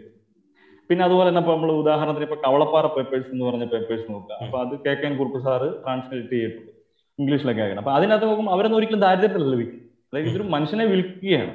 എന്നാൽ നമ്മൾ ദാരിദ്ര്യത്തിൽ മനുഷ്യനെ വിറ്റുന്നു എന്നുള്ളത് നിഷേധിക്കുന്നില്ല. അതൊരു യാഥാർത്ഥ്യമേ അതും കണ്ടിട്ടുണ്ട്. അതിനെക്കുറിച്ചുള്ള തെളിവുകൾ നമുക്ക് ലഭ്യമാണ്. നമ്മൾ ഇവിടെ ഉന്നയിക്കുന്ന ഒരു പ്രധാന വിഷയം എന്ന് പറയുന്നത് കേവലമായ ഒരു ദാരിദ്ര്യത്തിന്റെ ഒരു കോണ്ടക്സിൽ രൂപം കൊണ്ട ഒരു കച്ചവടമാണ് ഇത് വളരെ കൃത്യമായി മനുഷ്യൻ മനുഷ്യനെ വിറ്റിരുന്ന മറ്റ് രാജ്യങ്ങൾ പ്രത്യേകിച്ച് ബ്ലാക്സിന്റെ ഇടയിൽ നിന്നിരുന്ന പോലെ അതിനെ വെച്ചിട്ടാണല്ലോ നമ്മളേക്കാളും സ്ലേവറിയെ ഡിഫൈൻ ചെയ്യും ഡിഫൈൻ ചെയ്യും അപ്പൊ ആ ഒരു രീതിയിൽ തന്നെയാണ് നമ്മൾ ഇവിടെയും കാണുന്നത്. അപ്പം ഇവിടെ വളരെ കൃത്യമായി ഇതിനൊരു ഏജന്റ് പ്രവർത്തിച്ചിരുന്നു. ആ ഏജന്റുകൾക്ക് അതിനൊരു ഇവർക്കൊരു വിലയുണ്ടായിരുന്നു. കൃത്യമായ ഒരു വില നിശ്ചയിച്ചിരുന്നു. ഇതിനെ ചന്തയിൽ കന്നുകാലികളെ വിൽക്കുന്ന സിസ്റ്റത്തിൽ തന്നെ വിറ്റിരുന്നു. ആ വിൽപ്പനയിൽ ഒഫീഷ്യൽ ആയിട്ടുള്ള ഒരു സർട്ടിഫൈ ചെയ്യുന്ന ഒരു വ്യക്തിയും ഉണ്ടായിരുന്നു. അപ്പൊ നമ്മളെ ദരോഗ പോലുള്ള പല പോലീസ് സ്റ്റേഷനൊക്കെ ഒരു ഒരു അതിന്റെ ഒരു മുൻപുള്ള രൂപമാണ്. ദരോഗകളും അപ്പൊ അവിടെയൊക്കെ ഈ ഒരു അവരായിരുന്നു ഇതിന് ഒപ്പിട്ട് കൊടുക്കുന്നത്. ഈ മനുഷ്യനെ കച്ചവടം ചെയ്യാം അല്ലെങ്കിൽ ഇത്ര ആളുകളെ വിൽക്കാം അവരൊരു ഒഫീഷ്യലായിട്ട് ഒരു പേപ്പർ കൊടുക്കും അതായത് ഇതിനെ നിയമപരമായിട്ട് ഇതിനെ അംഗീകരിച്ചിരുന്ന ഒരു വ്യവസ്ഥയാണ്. ഒരു ദാരിദ്ര്യം ഒരുപക്ഷെ ദാരിദ്ര്യത്തിൽ ആളുകൾ വിറ്റിരിക്കാം. ദാരിദ്ര്യത്തിൽ ഇപ്പൊ ബാബറൊക്കെ പോലും ഈ ഒരു കോണ്ടക്സ്റ്റിലേക്ക് വരുന്ന ഒരു സ്ത്രീ ഒരു അവരുടെ കുട്ടിയെ വിൽക്കുന്ന കാഴ്ച കണ്ടിട്ടാണ് ബാബർ ഇതിനെ കുറിച്ച് അന്വേഷിക്കാൻ തുടങ്ങുന്നത്. പക്ഷെ അന്വേഷിച്ച് ചെല്ലുമ്പോൾ കാണുന്നത് ഒരു ദാരിദ്ര്യമല്ല ഇതിന്റെ ഇതിന്റെ പിന്നിൽ വളരെ കൃത്യമായ ഒരു സാമ്പത്തിക ആവശ്യം അത് ലക്ഷ്യമിട്ടിട്ട് തന്നെയാണ് ആളുകൾ വിൽക്കുന്നത്. സമ്പത്താണല്ലോ ഇതിന്റെ ഒരു അടിസ്ഥാനം എന്ന് പറയുന്നത്. അപ്പൊ ഈ ദാരിദ്ര്യത്തിലാണെങ്കിൽ ഒരു എന്തിനാണ് ഒരു നായരായിട്ടുള്ള ഒരു വ്യക്തിയെ പിടിച്ചുകൊണ്ട് വന്ന് വിൽക്കുന്നത്? അല്ലെങ്കിൽ ഒരു തീയരായിട്ടുള്ള വ്യക്തിയെ കൊണ്ടുവന്ന് മോഷ്ടിച്ചുകൊണ്ട് വന്ന് വിൽക്കുന്നത്? അവരവരുടെ സ്വന്തം മക്കളെ വിൽക്കുന്നത്. അപ്പം നമ്മൾ അതുപോലെ മറ്റ് അപ്രകാശിപ്പെട്ട ആളുകളുടെ കച്ചവടങ്ങളെ കുറിച്ച് അതായത് അവരിങ്ങനെ അവരുടെ കുട്ടികളെ വിൽക്കുന്നു എന്ന് നമ്മൾ കാണുന്നില്ല. അപ്പം താഴേക്കടയിലുള്ള ആളുകളുടെ ഒരു ദാരിദ്ര്യത്തിന്റെ പ്രതി പ്രതീകമല്ല ഈ സ്ലേവറി മനുഷ്യ കച്ചവടം എന്ന് പറയുന്നത്. നിലവിലെ തെളിവുകൾക്ക് അത് കാണുന്നത് അപ്പൊ അതിനെയാണ് ഞാൻ ഈ ലേഖനത്തിൽ ഇങ്ങനെ ഒരു പ്രാദേശിക സംഭവങ്ങളോട് ചലഞ്ച് ചെയ്യുന്നത് അത് ഈ കേരള ചരിത്രത്തിലെ അടിമ അടിമ കേരള ചരിത്രത്തിൽ അടിമ കച്ചവടം നിലനിന്നിരുന്നു എന്നുള്ളതിന്റെ ആദ്യ സൂചന ഏത് രേഖയിലാണ് അത് നമ്മൾ തെരുസാപ്പള്ളി ചപ്പഴിനകത്താണ് കാണുന്നത്. അത് എണ്ണൂറ്റി നാൽപ്പത്തി ഒമ്പതിലാണ് വരുന്നത് അതിൽ ഇങ്ങനെ അടിമകളെ അല്ല അടിമ പണം എന്നുള്ള പ്രയോഗമാണ് അതിന്റെ ആദ്യമായിട്ട് സൂചിപ്പിക്കുന്നത്. അപ്പം നമുക്ക് നിലവിൽ അതാണ് കണ്ടെടുക്കാൻ സാധിച്ചിരിക്കുന്നത്. അതിനുശേഷം പിന്നെ പല ഇതിനകത്ത് ഇപ്പൊ തിരുവല്ല ഗ്രന്ഥവരിക്കകത്ത് പിന്നെ പല ഗ്രന്ഥവരികൾക്കകത്തും ഈ ഒരു സിസ്റ്റം കാണുന്നത്. അതായത് നമ്മൾ പറയുന്നത് യൂറോപ്യന്മാരുടെ ഒരു കൃത്യമായ ഒരു ഇടപെടലിന് മുമ്പും മനുഷ്യരെ ഇവിടെ വിറ്റിരുന്നതിന് തെളിവുകളുണ്ട്. ഇതേ ഒരു രീതിയിൽ തന്നെ. അവരുടെ ദാരിദ്ര്യമോ മറ്റു പ്രയാസങ്ങളും കാരണമല്ല. മനുഷ്യർ പുറത്തു നിന്നുള്ള യാതൊരു ഇന്റർവെൻഷനും ഇല്ലാതെ ഒരു വിഭാഗം മനുഷ്യരെ നമ്മളെ മലയാളികൾ മലയാളികൾ തന്നെ വിറ്റു അതിന് വളരെ കൃത്യമായ രേഖകൾ യൂറോപ്യന്മാർ നിർമ്മിച്ചതല്ലാത്ത സോഴ്സുകൾ നമുക്ക് കാണാൻ സാധിക്കും. അതാണ്. ഇനി ഇനി നമുക്ക് ഈ കൊളോണി കൊളോണിയൽ കാലഘട്ടത്തിലേക്ക് വന്നാൽ ആയിരത്തി അറുന്നൂറ്റി അറുപത്തി എട്ട് മുതൽ ആയിരത്തി എണ്ണൂറ്റി ഏഴ് വരെ കേരളത്തിൽ നിന്ന് അടിമകളെ കേപ്പ് ടൗണിലേക്ക് വിറ്റിരുന്നു എന്നും കൊച്ചി മഞ്ചേരി തുടങ്ങിയ സ്ഥലങ്ങളിൽ നിന്നുള്ള അടിമകൾ കേപ് ടൗണിൽ ഉണ്ടായിരുന്നു എന്നും വിനിൽ സൂചിപ്പിക്കുന്നുണ്ട്. കുറച്ച് മുൻപ് വിനിൽ സംസാരിച്ചപ്പോൾ ഈ കേപ് ടൗണിലേക്ക് പോകുന്ന കാര്യങ്ങൾ പറയുകയും ചെയ്തു. ഇതൊന്ന് വിശദീകരിക്കാമോ ഈ കേപ് ടൗണിലേക്ക് പോയ കാര്യങ്ങളൊക്കെ അടിമകൾ.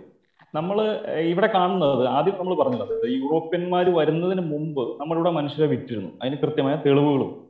അപ്പം അതിനുശേഷം ഇവിടെ വ്യത്യസ്തപ്പെടുന്ന ഒരു കാര്യം എന്ന് പറയുന്നത് യൂറോപ്യന്മാർ വരുന്നു. പ്രത്യേകിച്ച് പോർച്ചുഗീസുകാർ വരുന്നു. അതിനെ പിൻപറ്റിക്കൊണ്ട് ഡച്ചുകാർ വരും അപ്പൊ ഇവർ വരുന്നതോടുകൂടി ഇവിടെ ഉണ്ടാകുന്ന ഈ ഒരു മനുഷ്യ കച്ചവടത്തിനെ സംബന്ധിച്ചുള്ള ഏറ്റവും വലിയ മാറ്റം എന്ന് പറയുന്നത് അന്ന് വരെ കേരളത്തിന്റെ അകത്ത് മാത്രമാണ് ഇഷ്ടപ്പെട്ടു കേരളം എന്ന് നമ്മളിപ്പോൾ വിളിക്കുന്ന ആ ഒരു ഭൂപ്രദേശത്തിന്റെ അകത്ത് മാത്രമാണ് മനുഷ്യരെ അങ്ങോട്ട് വിറ്റിരുന്നത്. അവരൊരിക്കലും കടൽ കടന്ന് അവരെ കൊണ്ടുപോയതിന്റെ രേഖകൾ നമ്മൾ കാണാൻ സാധിക്കില്ല. അതേസമയം യൂറോപ്യന്മാരായിട്ടുള്ള കച്ചവടക്കാർ വരുമ്പോൾ നമ്മൾ കാണുന്ന ഏറ്റവും വലിയ മാറ്റം എന്ന് പറയുന്നത് നമ്മുടെ മനുഷ്യർ മലയാളികളായിട്ടുള്ള അടിമകൾ അതിൽ ഓവർ കാശിൽപ്പെട്ടവരുണ്ട് അല്ലാത്തവരെയും നമുക്ക് കാണാൻ സാധിക്കുന്നു അല്ലാത്തവരെ അങ്ങനെ വ്യാപകമായ എണ്ണമില്ല. നമ്മൾ പല രേഖകൾ നോക്കുമ്പോൾ അവരുടെ എണ്ണം പ്രത്യേകിച്ച് നായരായിട്ടുള്ള ആളുകളുടെ എണ്ണം നന്നേ കുറവ് തന്നെ.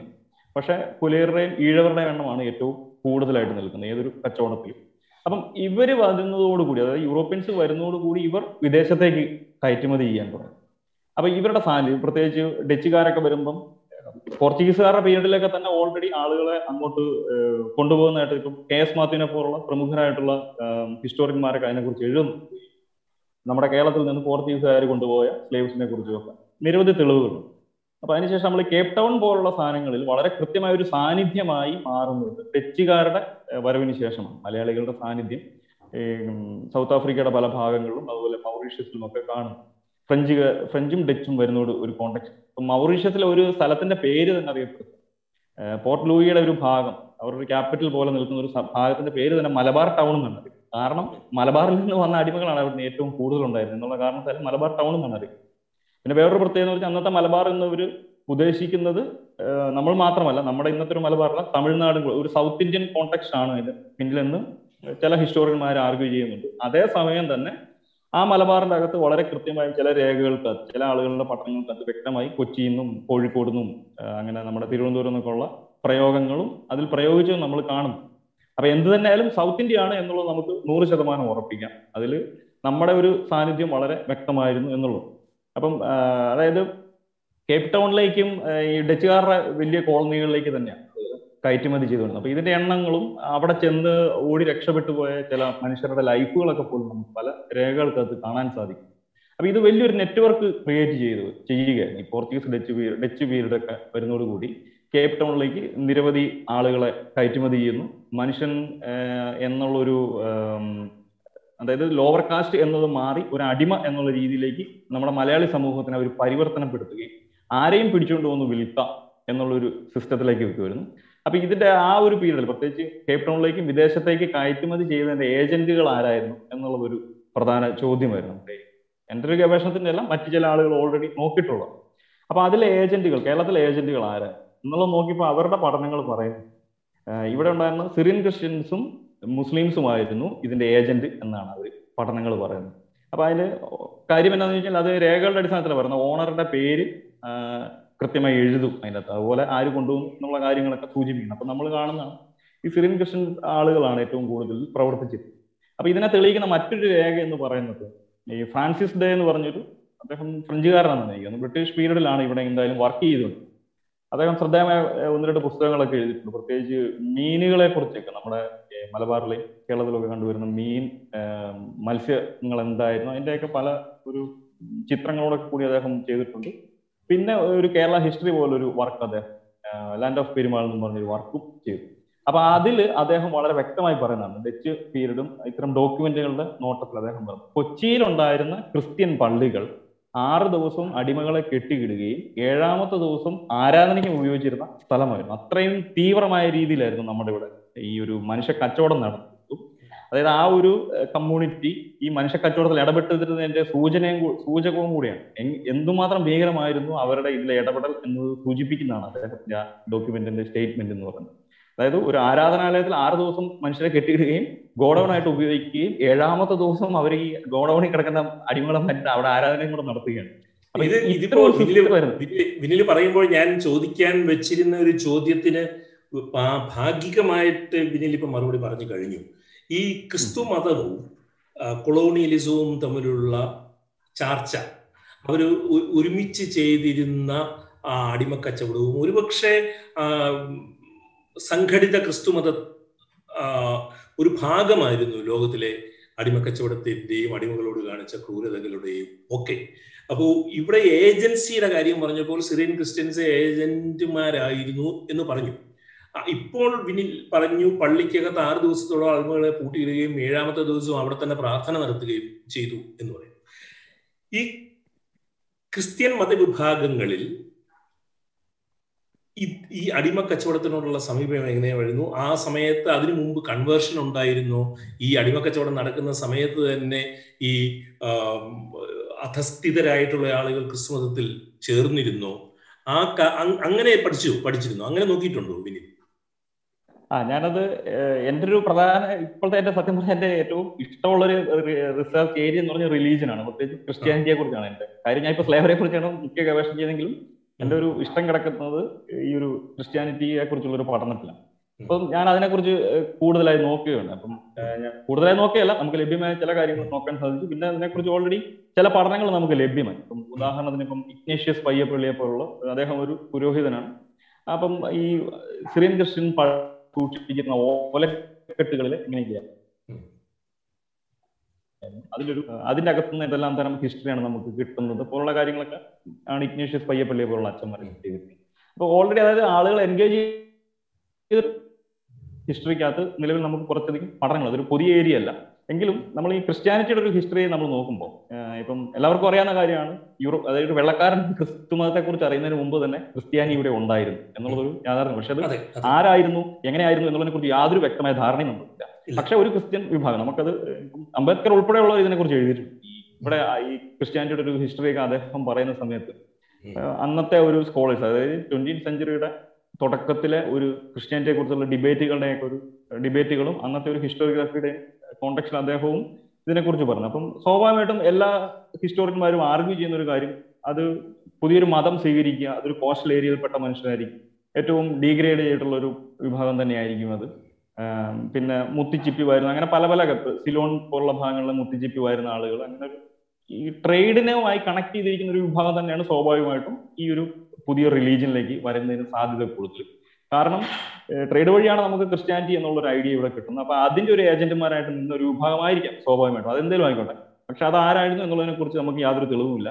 എന്തായാലും ഇതൊരു പതിനഞ്ചാം നൂറ്റാണ്ടാകുന്നതോടുകൂടി അവർ പറയുന്നത് അവർ ബ്രാഹ്മണ വിഭാഗത്തിൽ നിന്ന് കൺവേർട്ട് ചെയ്ത് വന്ന ഒരു ഡിബേറ്റ് ആ ഒരു കോൺടെക്സ്റ്റ് ആ ഒരു ഡിബേറ്റിന്റെ കോൺടെക്സ്റ്റ് എന്ന് പറയുന്നത് പോർച്ചുഗീസുകാർ വരുന്ന പതിനഞ്ച് പതിനാറ് നൂറ്റാണ്ടുകളോട് കൂടി പോർച്ചുഗീസ് പാതിരിമാർ ഒരു വിഭാഗം മുക്കുവരായിട്ടുള്ള ആളുകളെ ക്രിസ്തുമതത്തിലേക്ക് വരുന്ന ഒരു കോൺടെക്സ്റ്റാണ് ഇവർ ക്രിസ്ത്യാനിറ്റിക്കകത്ത് ഒരു ഇങ്ങനെ ഒരു ഡിവിഷൻ വളരെ കൃത്യമായി വരുന്നു. ഞങ്ങൾ നിങ്ങളെക്കാൾ മുമ്പേ വന്ന ബ്രാഹ്മണരാണെന്നുള്ള ഒരു ആർഗ്യുമെന്റ് മുക്കുവരായിട്ടുള്ള. അപ്പം നമ്മൾ ക്രിസ്ത്യാനിറ്റി എന്ന് പറഞ്ഞ വളരെ കൃത്യമായ ഒരു കാസ്റ്റ് സ്ട്രക്ചറിൽ രൂപം കൊണ്ടിരിക്കുന്ന ഒരു മതം തന്നെ ഒരു സെമിറ്റിക് റിലീജിയൻ ആണെങ്കിലും കാസ്റ്റ് ഇല്ലാത്ത ഒരു രാജ്യത്ത് രൂപം കൊണ്ടതാണെങ്കിലും ഇന്ത്യയിൽ വന്നിരിക്കുന്ന ഏതൊരു സെമിറ്റിക് അതിപ്പം എന്ത് നോക്കിയെന്ന് പറഞ്ഞാലും അത് കാസ്റ്റ് സ്ട്രക്ചറിൽ തന്നെയാണ്. അത് ഫോം ചെയ്ത് പോരുന്നതിന്റെ ഒരു ഹിസ്റ്ററി കിടക്കും അപ്പൊ നമ്മൾ ഈ ഒരു സ്ലേവറിയുമായി ബന്ധപ്പെട്ട അല്ലെങ്കിൽ ലോവർ കാസ്റ്റിന്റെ ഈ ഒരു റിലീജിയനുമായിട്ട് ഉള്ള എൻഗേജ്മെന്റ് നമ്മൾ നോക്കും അത് നമ്മൾ പറഞ്ഞത് ആദ്യ സമയത്ത് കൺവേർട്ട് ചെയ്ത അതായത് ശ്രീകൃഷ്ണൻ എന്ന് അവകാശപ്പെട്ടിരുന്ന ആളുകളിൽ ഒരു ലോവർ കാസ്റ്റ് ആകുന്നതിനുള്ള സാധ്യത വളരെ കൂടുതലാണ്. പക്ഷെ അതിന് നമുക്ക് പൂർണമായി തെളിയിക്കാൻ സാധിക്കുന്നില്ല.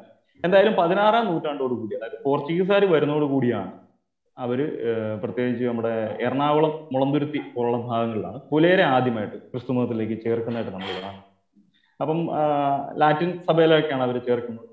അപ്പൊ രസകരമാണ്. രസകരമല്ല അത് വളരെ കൃത്യതയോടുകൂടി ഡിസ്ക്രിമിനേഷൻ നേരിട്ടുകൊണ്ടാണ് ക്രിസ്ത്യാനിറ്റിയിലേക്ക് ഇവരെ വയ്ക്കുന്നത് ഈ പുലരായിട്ടുള്ള ആളുകൾക്ക് അന്ന് ആരാധനയ്ക്ക് അവകാശം എന്ന് പറഞ്ഞ് ശനിയാഴ്ച ദിവസങ്ങളിലാണ്. ഒരു ഞായറാഴ്ച ദിവസമാണ് ആരാധന നടത്തുന്നത്. അതുപോലെ ക്രിസ്മസ് രസമാണ്. ക്രിസ്മസ് എല്ലാവരും ഇരുപത്തഞ്ചാം തീയതി ക്രിസ്മസ് ആഘോഷിക്കുമ്പോൾ പുലരായിട്ടുള്ള ആളുകൾ ക്രിസ്മസ് ഇരുപത്തി ആറാം തീയതിയാണ് ആഘോഷിക്കാൻ. അവർക്ക് അവ- അനുവാദം കൊടുത്തിരിക്കുന്നത്. അപ്പം ക്രിസ്ത്യാനിറ്റിയിലോട്ടുള്ള ഒരു എൻഗേജ്മെന്റ് നമ്മളവിടെ കാണുന്നു. ഒന്നത് രണ്ടാമത് ഈ പോർച്ചുഗീസ് ഡച്ച് പീരീഡുകളിൽ ഇവർ കുറെ അധികം ഡൊമസ്റ്റിക് സ്ലേവ്സിനെ ഉപയോഗിക്കുന്നതായിട്ടോ കാണുന്നു. ഇത് രണ്ടാമത്തെ ഒരു ചേഞ്ച് ആയിരുന്നു. അതായത് അന്ന് വരെ ഈ അൺടച്ചബിലിറ്റി ആയിട്ടുള്ള നമ്മളുടെ ഏറ്റവും വലിയൊരു പ്രശ്നം. നമ്മുടെ ഇവിടെ ഒരിക്കലും ഡൊമസ്റ്റിക് സ്ലേവർ നിലനിന്നിട്ടില്ലാത്തൊരു സ്ഥലമായിരുന്നു കൃത്യമായി ഈ കേരളം എന്ന് പറയുന്നത്. ചില മുസ്ലിം ഫാമിലികളിൽ അല്ലാതെ ഡൊമസ്റ്റിക് സ്ലേവ്സിനെ ഉപയോഗിച്ചായിട്ട് കാണത്തില്ല. കാര്യം തീണ്ടലാണല്ലോ ഏറ്റവും വലിയ പ്രശ്നം. പൊല്യൂട്ടഡ് എന്ന് പറഞ്ഞൊരു സിസ്റ്റം ഉള്ളതുകൊണ്ട് ഒരിക്കലും ഡൊമസ്റ്റിക് സ്ലേവറി നിലനിൽക്കുന്നു പക്ഷെ യൂറോപ്പിനെ സംബന്ധിച്ച് എല്ലാവരും ഒരുപോലെ ആയതുകൊണ്ട് അവർ പല ലോവർ കാശിൽപ്പെട്ട ആളുകളെയും അവർ ഡൊമസ്റ്റിക് സ്ലേവ്സ് ആയിട്ട് ഉപയോഗിക്കുന്നത്. നിരവധി ആളുകൾ ഉപയോഗിക്കും. ഉദാഹരണത്തിന് സ്ത്രീകളെയും അങ്ങനെ ഉപയോഗിക്കുന്നു. ഇപ്പം ചില ഡച്ച് അല്ലെങ്കിൽ അവരുടെ വിവാഹത്തിനൊക്കെ ആണെങ്കിലും വസ്ത്രങ്ങൾക്കൊക്കെ ഭയങ്കര നീളമായി അപ്പൊ ആ വസ്ത്രത്തിൽ പിടിക്കാൻ തന്നെ നാലോ അഞ്ചോ അടിമകളെയൊക്കെ തന്നെ നിലത്ത് വീഴാതെ അപ്പം അങ്ങനെ ഡൊമസ്റ്റിക് സ്ലേവ്സ് വ്യാപകമായി വരുന്നു. ഇവരും ക്രിസ്ത്യാനിറ്റിയിലേക്ക് ചേരുന്നതായിട്ട് കാണുന്നുണ്ട്. അപ്പം ഞാൻ പറഞ്ഞു വരുന്നത് യൂറോപ്യന്മാരുടെ ഇന്റർവെൻഷനോട് കൂടി ഒരു ലോവർ കാസ്റ്റ് ക്രിസ്ത്യാനിറ്റിയിലേക്ക് ബന്ധിപ്പിക്കുക ഈ സ്ലേവ് സിസ്റ്റവുമായിട്ട് തന്നെ നിലനിർത്തിക്കൊണ്ട് തന്നെ പോകുന്ന ഒരു സാധനം നമ്മൾ കാണുന്നുണ്ട്. ഇതേ പീരീഡിൽ തന്നെ നേരത്തെ സൂചിപ്പിച്ച പോലെ ക്രിസ്ത്യൻ പള്ളികളിൽ തദ്ദേശീയരായിട്ടുള്ള ആളുകൾ അടിമകളെ വിൽക്കുകയും വാങ്ങുകയും ലേലം വിളിക്കുകയും ചെയ്യുന്നതിനുള്ള നിരവധി രേഖകൾ നമ്മൾ കാണും. ഇപ്പൊ ഉദാഹരണത്തിന് കെ കെ കുസുമൻ എന്ന് പറഞ്ഞ ചരിത്രകാരന്റെ പുസ്തകത്തിൽ അദ്ദേഹം ഈ എറണാകുളത്തിന് സമീപമുള്ള മുളന്തുരുത്തി എന്ന് പറഞ്ഞ പള്ളിയിൽ അല്ലെ ഒരു അടിമ കച്ചവടത്തെ കുറിച്ചുള്ള രേഖ ആർക്കൈവ്സ് നിന്ന് കണ്ടെടുത്തു. അതിൽ അദ്ദേഹം വളരെ വ്യക്തമായി പറയുകയാണ്. അദ്ദേഹം പറയുന്നില്ല ആ രേഖ വളരെ വ്യക്തമായി പറയുകയാണ്. മുളന്തുരുത്തി പള്ളിയിൽ ഒരു പറയ സ്ത്രീയെയും ഒരു കാളയെയും ഒരുമിച്ച് ലേലം വിളിക്കുകയാണ്. അപ്പം അത് പള്ളിക്കകത്ത് അത് പള്ളിയിലെ ഒരു സിസ്റ്റം എന്ന് പറയുന്നത് പണ്ട് മുതലേ ഇപ്പോഴും നിലവിൽ വരുന്ന ഒരു കാര്യമാണ്. പൊതുവായിട്ടുള്ള എന്തെങ്കിലും ഇപ്പം ആടിനെയോ കോഴിയോ അല്ലെങ്കിൽ അവരുടെ ഫലങ്ങൾ ഇപ്പൊ വാഴക്കൊല തേങ്ങ ചക്ക മാങ്ങ എന്നുകൊണ്ട് എന്ത് സാധനത്തിനെയും അതായത് സ്വന്തം പ്രോപ്പർട്ടിയിൽ നിന്ന് ഒരു വിഹിതം കൃത്യമായി പള്ളിക്ക് സംഭാവന കൊടുക്കുകയും പള്ളിയിൽ അത് ലേലം വിളിക്കുകയും ആ ലേലത്തുക പള്ളി എടുക്കുകയും ചെയ്യുന്ന ഒരു രീതിയാണ്. അതിന്നും തുടർന്ന് വരുന്നതാണ്. നമ്മൾ കോഴി ആട്ടിനും താറാവിനെയൊക്കെ കൊടുക്കുന്നതൊക്കെ നമ്മൾ കാണും. എന്ന് പറഞ്ഞാൽ അന്നത്തെ ഒരു രീതിയിൽ ഇവർ ചെയ്തിരുന്ന പരിപാടിയാണ് മനുഷ്യരെ അവിടെ പള്ളിയിൽ കൊടുക്കുകയാണ് ദാനമായിട്ട് കൊടുക്കുക പള്ളിയെ ആ സ്ത്രീയെ വളരെ പരസ്യമായി ലേലം വിളിച്ച് അതിനെ വേറൊരാൾ വാങ്ങിച്ചുകൊണ്ട് പോകുന്ന രേഖകളും നമ്മൾ കാണുന്നു അപ്പം ഇത്തരത്തിലുള്ളൊരു സിസ്റ്റമാണ് നമ്മളിവിടെ നിന്നിരുന്നത് മനുഷ്യൻ എന്നൊരു വില അതിന് കൊടുത്തിട്ടില്ല. മനുഷ്യത്വം അന്തസ് മനുഷ്യൻ എന്ന് പറഞ്ഞ വാക്കുകൾ ഒരിക്കലും ആലോചിക്കാൻ പോലും പറ്റാത്ത ഒരു കമ്മ്യൂണിറ്റിയാണ്. ഒരു ഹിസ്റ്ററിയാണ് നമ്മുടെ കേരളത്തിൽ. അപ്പം ഇങ്ങനത്തെ ഒരു അവസാനമായിട്ട് എനിക്ക് ചോദിക്കാനുള്ളത് രേഖകളിലെല്ലാം കേരളത്തിൽ പ്രത്യേകിച്ച് മലബാറിലും തിരുവിതാംകൂർ കൊച്ചി ഭാഗങ്ങളിലും ആണ് ഏറ്റവും കൂടുതൽ അടിമത്തവും അടിമ കച്ചവടവും കൊളോണിയൽ പീരീഡിൽ ഉണ്ടായിരുന്നതെന്നാണ് രേഖകൾ കാണിക്കുന്നതെന്ന് പറയുന്നത്. അത് വളരെ അത്ഭുതകരമായ ഒരു കാര്യമല്ലേ? എന്തുകൊണ്ടാണ് ജാതിയും ജാതീയമായ അടിച്ചമർത്തലുകളും ബ്രാഹ്മണ്യത്തിന്റെ ഏറ്റവും രൂക്ഷമായ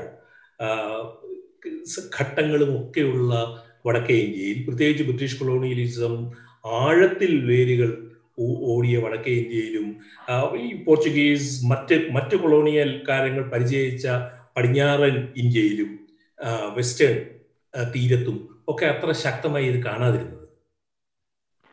ഇത് അവിടെ കാണാതിരിക്കുന്ന അർത്ഥമില്ല. പക്ഷെ വളരെ ഇതിന്റെ എണ്ണം ഞാൻ ആദ്യം സൂചിപ്പിച്ചു. ഒരു ബ്രിട്ടീഷുകാർ ഔദ്യോഗികമായിട്ട് പ്ര- പ്രസിദ്ധീകരിക്കുന്ന ഒരു ഡേറ്റ ഒരു റിപ്പോർട്ട് നോക്കിക്കഴിഞ്ഞാൽ അതിന്റെ ഒരു എഴുപത്തഞ്ച് ശതമാനവും നമ്മുടെ മലബാറും തിരുവിതാംകൂറും തന്നെയാണ് അതിന്റെ ഒരു കൃത്യമായ ഒരു കാരണവും കൂടെ കാര്യം നമ്മൾ ആ ഒരു പീരീഡ് മുതൽ ഇപ്പൊ സോഷ്യോളജിസ്റ്റുകളായിട്ടുള്ള ആളുകൾ നിരവധി പഠനങ്ങൾ നടത്തും. അപ്പൊ അതിൽ നിന്ന് വ്യത്യസ്തപ്പെടുത്തുന്നത് അവർ കൃത്യമായി ഇങ്ങനെ തന്നെ ഒരു പ്രയോഗമാണ് പറയുന്നത്. ബ്രിട്ടീഷ് ഇന്ത്യയിൽ നിലനിന്നിരുന്ന ജാതി ആചാരങ്ങളിൽ നിന്നും തികച്ചും വ്യത്യസ്തമായ ജാതി ആചാര നിയമങ്ങൾ പാലിച്ചിരുന്ന ഏക വിഭാഗം എന്ന് പറയുന്നത് മലയാളികളായിരുന്നു എന്നാണ് അതായത് ബ്രിട്ടീഷ് ഇന്ത്യയുടെ ഒരു ഭാഗവുമായിട്ട് നമുക്ക് ഉപമിക്കാൻ പറ്റത്തില്ല. നമ്മുടെ ഒരു കാസ്റ്റിനെ കുറിച്ചുള്ള ഒരു ചിന്ത നമ്മുടെ ഇവിടുത്തെ പ്രാക്ടീസുകൾ. ഇപ്പം പറയുന്നത് അതായത് ഇന്ത്യ എന്ന് പറയുന്ന ഒരു ക്ലോസ്ഡ് സൊസൈറ്റിയാണ് ആ ക്ലോസ്ഡ് സൊസൈറ്റിക്കകത്ത ക്ലോസ്ഡ് സൊസൈറ്റിയാണ് മലയാളികൾ എന്നാണ് പറയുന്നത്. അപ്പം ഇതിന് നിരവധി ഉദാഹരണങ്ങളുണ്ട്. ഇപ്പോൾ നമ്മൾ പറഞ്ഞു കഴിഞ്ഞാൽ ഇപ്പം ബാക്കി നമ്മൾ വടക്കിലേക്കോ അല്ലെങ്കിൽ ഏത് സ്ഥലത്തോട്ട് പോയെന്ന് പറഞ്ഞാലും അവിടെ ബ്രാഹ്മൺ ക്ഷത്രിയ വൈശ്യ ശൂദ്ര ഇങ്ങനെയാണ് കാസ്റ്റ് സ്ട്രക്ചർ പോരുന്നത്. ഹൈറാർക്കി പോരുന്നത്.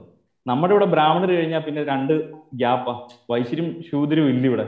നേരെ അല്ല സോറി ക്ഷത്രിയരും വൈശ്യരും വരുന്നില്ല നമുക്കിവിടെ. നേരെ ശൂദ്രരിലേക്ക് വരും. പിന്നെ ബാക്കി ഇടങ്ങളിലെ ജാതി എന്ന് പറയുന്നത് കൃത്യമായി ഒരു ലോവർ കാശപ്പെട്ട ഒരു വ്യക്തി അപ്പർ കാശപ്പെട്ട ഒരാളെ തൊട്ടാലൊക്കെ ആയിരിക്കും. സ്പർശനത്തിലൂടെയൊക്കെ ആയിരിക്കും. അൺടച്ചബിലിറ്റി എന്ന് പറഞ്ഞ സ്ഥാനം വരും. പക്ഷെ നമ്മളിവിടെ കാണുന്നത് ഒരു വ്യക്തിയെ കണ്ടാൽ തന്നെ തീണ്ടല്ല. ദർശനത്തിലൂടെ തീണ്ടല്ലോ. ഇതൊന്നും ഇന്ത്യയിലെ മറ്റു സ്ഥലങ്ങളിൽ ഇല്ലായിരുന്നു. പിന്നത്തെ വേറൊരു പ്രശ്നം എന്ന് പറയുന്നത് ഇന്ത്യയുടെ ബാക്കി ഇടങ്ങളിൽ ഉണ്ടായിരുന്ന ജാതികൾക്കകത്ത് ലോവർ കാശിൽപ്പെട്ട ആളുകൾ ഇത്രത്തോളം ഉപജാതികൾ വരുന്നില്ല. പരസ്പരം തീണ്ടൽ നിലനിർത്തി. ഇപ്പൊ നമ്മുടെ ഇവിടുത്തെ ഒരു പ്രത്യേകത വെച്ചാൽ ഏതൊരു ജാതിയും ഉപജാതിയായി കിടക്കുകയാണ്. ഇപ്പൊ ഉദാഹരണത്തിന് നായരായിട്ടുള്ള ആളുകൾ തന്നെ നിരവധി നായന്മാരുണ്ട്. ഈഴവർക്കിടയിൽ നിരവധി ഈഴവരുണ്ട്. പുലയർക്കിടയിൽ നിരവധി പുലയർ വരുന്നു. പറയർക്കിടയിൽ പലതരം പറയർ വരുന്നു. കുറവ്. അതായത് എല്ലാ ജാതിയും പലത് പലതായി വിഭജിക്കുകയും ഇവർ തമ്മിൽ പരസ്പരം ഐറ്റം നിലനിർത്തുകയും ചെയ്യുന്ന ഒരു വിഭാഗമായിരുന്നു നമ്മുടെ ഇവിടെ. അപ്പൊ ഇത്തരം കുറെ കാര്യങ്ങൾ നമ്മളെ മറ്റൊരു രൂപത്തിലേക്കാണ് നമ്മുടെ ഒരു സിസ്റ്റത്തിനെ മാറ്റുന്നത്. അപ്പം ഉദാഹരണത്തിന് ഇപ്പൊ നമ്മൾ നോക്കിക്കഴിഞ്ഞാൽ സ്വാതന്ത്ര്യ സമരത്തിന്റെ പീരീഡിൽ നമ്മൾ എത്ര സ്വാതന്ത്ര്യ സമരത്തെ കുറിച്ചാണ് നമ്മൾ പഠിച്ചിരിക്കുന്നത്? ഇന്ത്യയിൽ കേരളത്തിൽ നടന്നിരിക്കുന്ന ഏറ്റവും ശക്തമായ മൂവ്മെന്റുകൾ എന്താണ് എന്നുള്ള രീതിയിൽ നമ്മുടെ പാഠപുസ്തകങ്ങൾക്കകത്ത് വരുന്നില്ല. നമ്മുടെ ഇവിടെ ആ പീരീഡിൽ നമ്മൾ കാണുന്നത് നമ്മുടെ ഇവിടെ ഉണ്ടായിരുന്ന ഹൈറാർക്കിക്കെതിരായി പൊരുതുന്ന വലിയൊരു നീക്കത്തിനാണ് നമ്മൾ കാണുന്നത്. അതായത് ദേശീയ പ്രസ്ഥാനങ്ങൾ വളരെ സജീവമായി ഇന്ത്യയുടെ പല ഭാഗങ്ങളിൽ പ്രവർത്തിക്കും അതിന് വിമർശനങ്ങൾ ഉണ്ടായിരിക്കാം. എങ്കിൽ പോലും നമ്മുടെ ഇവിടത്തെ സമരം എന്ന് പറയുന്നത് ഒരു മേൽത്തട്ടിലെ ജാതി വ്യവസ്ഥയ്ക്കെതിരെ സമരം ഇപ്പം അത് ഏത് സമരം നോക്കിയാൽ നമ്മൾ കാണും. പിന്നെ മലബാർ ബ്രിട്ടീഷ് മലബാറിന്റെ ഭാഗത്ത് ചില സ്വാതന്ത്ര്യ പ്രസ്ഥാനമായ ചില നിയമങ്ങൾക്കെതിരായിട്ടും ഡയറക്റ്റ് ചില പ്രക്ഷോഭങ്ങളൊക്കെ വന്നിട്ടുണ്ട് എന്നത് യാഥാർത്ഥ്യം. എങ്കിൽ പോലും നമ്മൾ കാണുന്നത് ബ്രിട്ടീഷുകാരുടെ വരവോടുകൂടി നമ്മൾക്കിടയിൽ ഉണ്ടാകുന്ന സ്വാതന്ത്ര്യ സമരം എന്ന് പറയുന്നത് ജാതിക്കെതിരായുള്ള സമരം നമ്മൾ ഒരിക്കലും ഈ ബ്രിട്ടീഷ് ഭരണത്തിനെതിരായി. തീവ്ര സമരങ്ങൾ നടത്തി മരണം വരിച്ചു നമ്മളങ്ങനെ കാണും. കാണുന്നില്ല. അപ്പം ഇങ്ങനത്തെ ഒരു സിസ്റ്റം ആയിരുന്നു നമ്മുടെ ഉണ്ടായിരുന്നത്. അതായത് ജാതി എന്ന് പറയുന്നത് വളരെ ഭീകരമായ ഒരു അവസ്ഥയിൽ നിൽക്കുകയും ഈ ജാതിക്കുള്ളിൽ ആർക്കും ആരും ഇപ്പം സ്ലേവറുടെ ഒരു ഹിസ്റ്ററി നോക്കിക്കഴിഞ്ഞാൽ ഈ എന്റെ ഒരു പ്രധാന സംശയം നമ്മൾ ഈ നായര ഈ ഡോക്യുമെന്റുകൾ നോക്കുമ്പോൾ അതായത് വിദേശത്തേക്ക് കടത്തും കയറ്റിയ അടിമകളെ നോക്കുമ്പോഴത്തേനും നമ്മൾ കാണുമ്പോൾ നായരായിട്ടുള്ള വ്യക്തികളെയും തീരായിട്ടുള്ള ആളുകളെയൊക്കെ കാണുന്നു. അപ്പൊ ഇവരൊന്നും വന്നാൽ കൃത്യമായ ഒരു സ്ലേവ് കാസ്റ്റിൽപ്പെട്ടവരല്ല ഇപ്പൊ പുലേരെയും ഈഴവരെയൊക്കെ വിൽക്കുമ്പോൾ നമുക്ക് ഓക്കെ അവർ സ്ലേവ് കാസ്റ്റാണ് അതിന് നിരവധി തെളിവുകളൊക്കെ നമ്മൾ വിൽക്കുന്നതിന്റെ പ്രാദേശിക തെളിവുകളും ഭരണക്കുള്ള സോഴ്സുകൾക്കകത്തും കാണും. ഇപ്പൊ നായരെ വിറ്റേണ്ട തെളിവും നമ്മൾ കാണുന്നത്. അതേസമയം യൂറോപ്യന്മാരുടെ അത് കാണുന്നു നിരന്തരമായി. അപ്പൊ ഇതെന്തായിരുന്നു എന്നുള്ളത് ഞാൻ അന്വേഷിക്കും അപ്പോഴത്തേനും അത് അന്വേഷിച്ച് ചെന്നത് ഇപ്പൊ കാണുന്നത് നമ്മുടെ ഈ ഒരു ജാതി വ്യവസ്ഥയുടെ വ്യത്യസ്തതയായിരുന്നു ഈ നായർ. അതായത് നിലവിൽ ഇവിടെ ഉണ്ടായിരുന്നത് മറ്റ് പല തരത്തിലാണ് പൊല്യൂഷൻ നടക്കുന്നത്.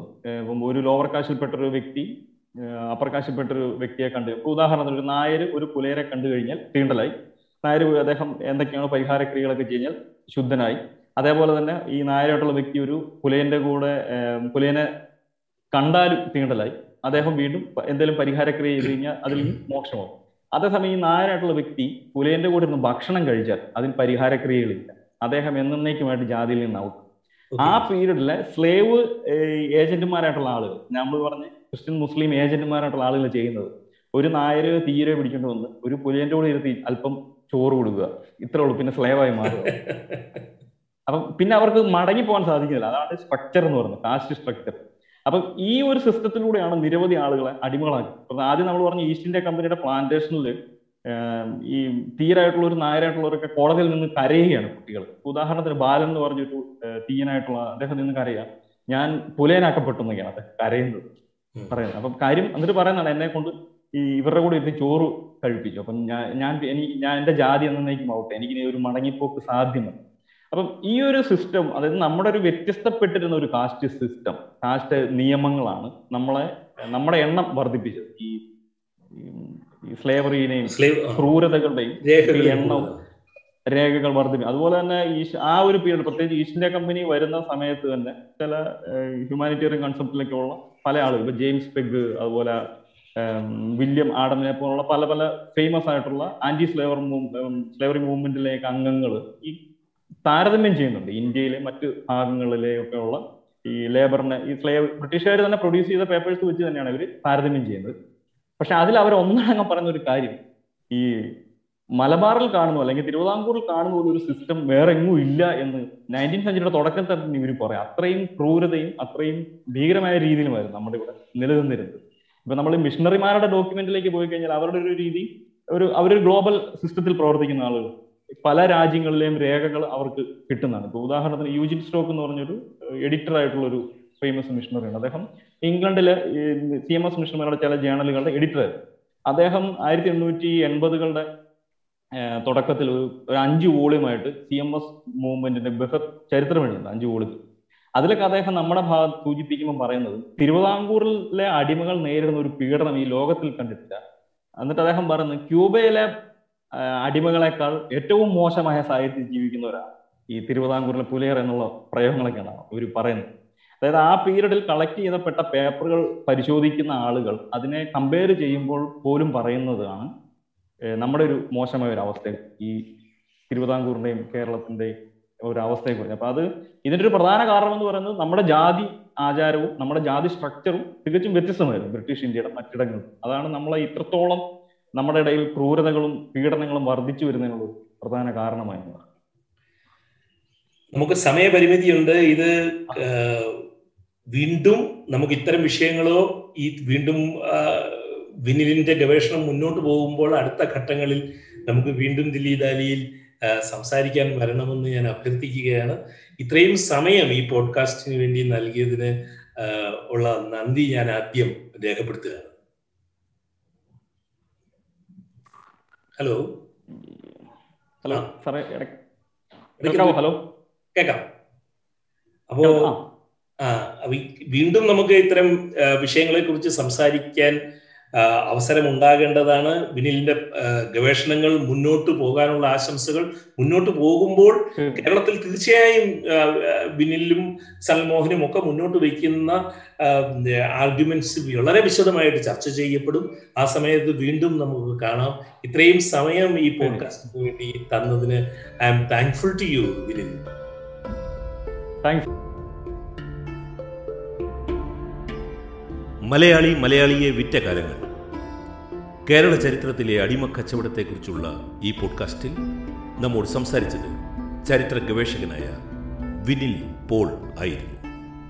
ദില്ലി ദാലിയുടെ ഈ ലക്കം ഇവിടെ സമാപിക്കുന്നു. കേട്ട സുമനസ്സുകൾക്ക് നന്ദി. സ്നേഹപൂർവം എസ് ഗോപാലകൃഷ്ണൻ.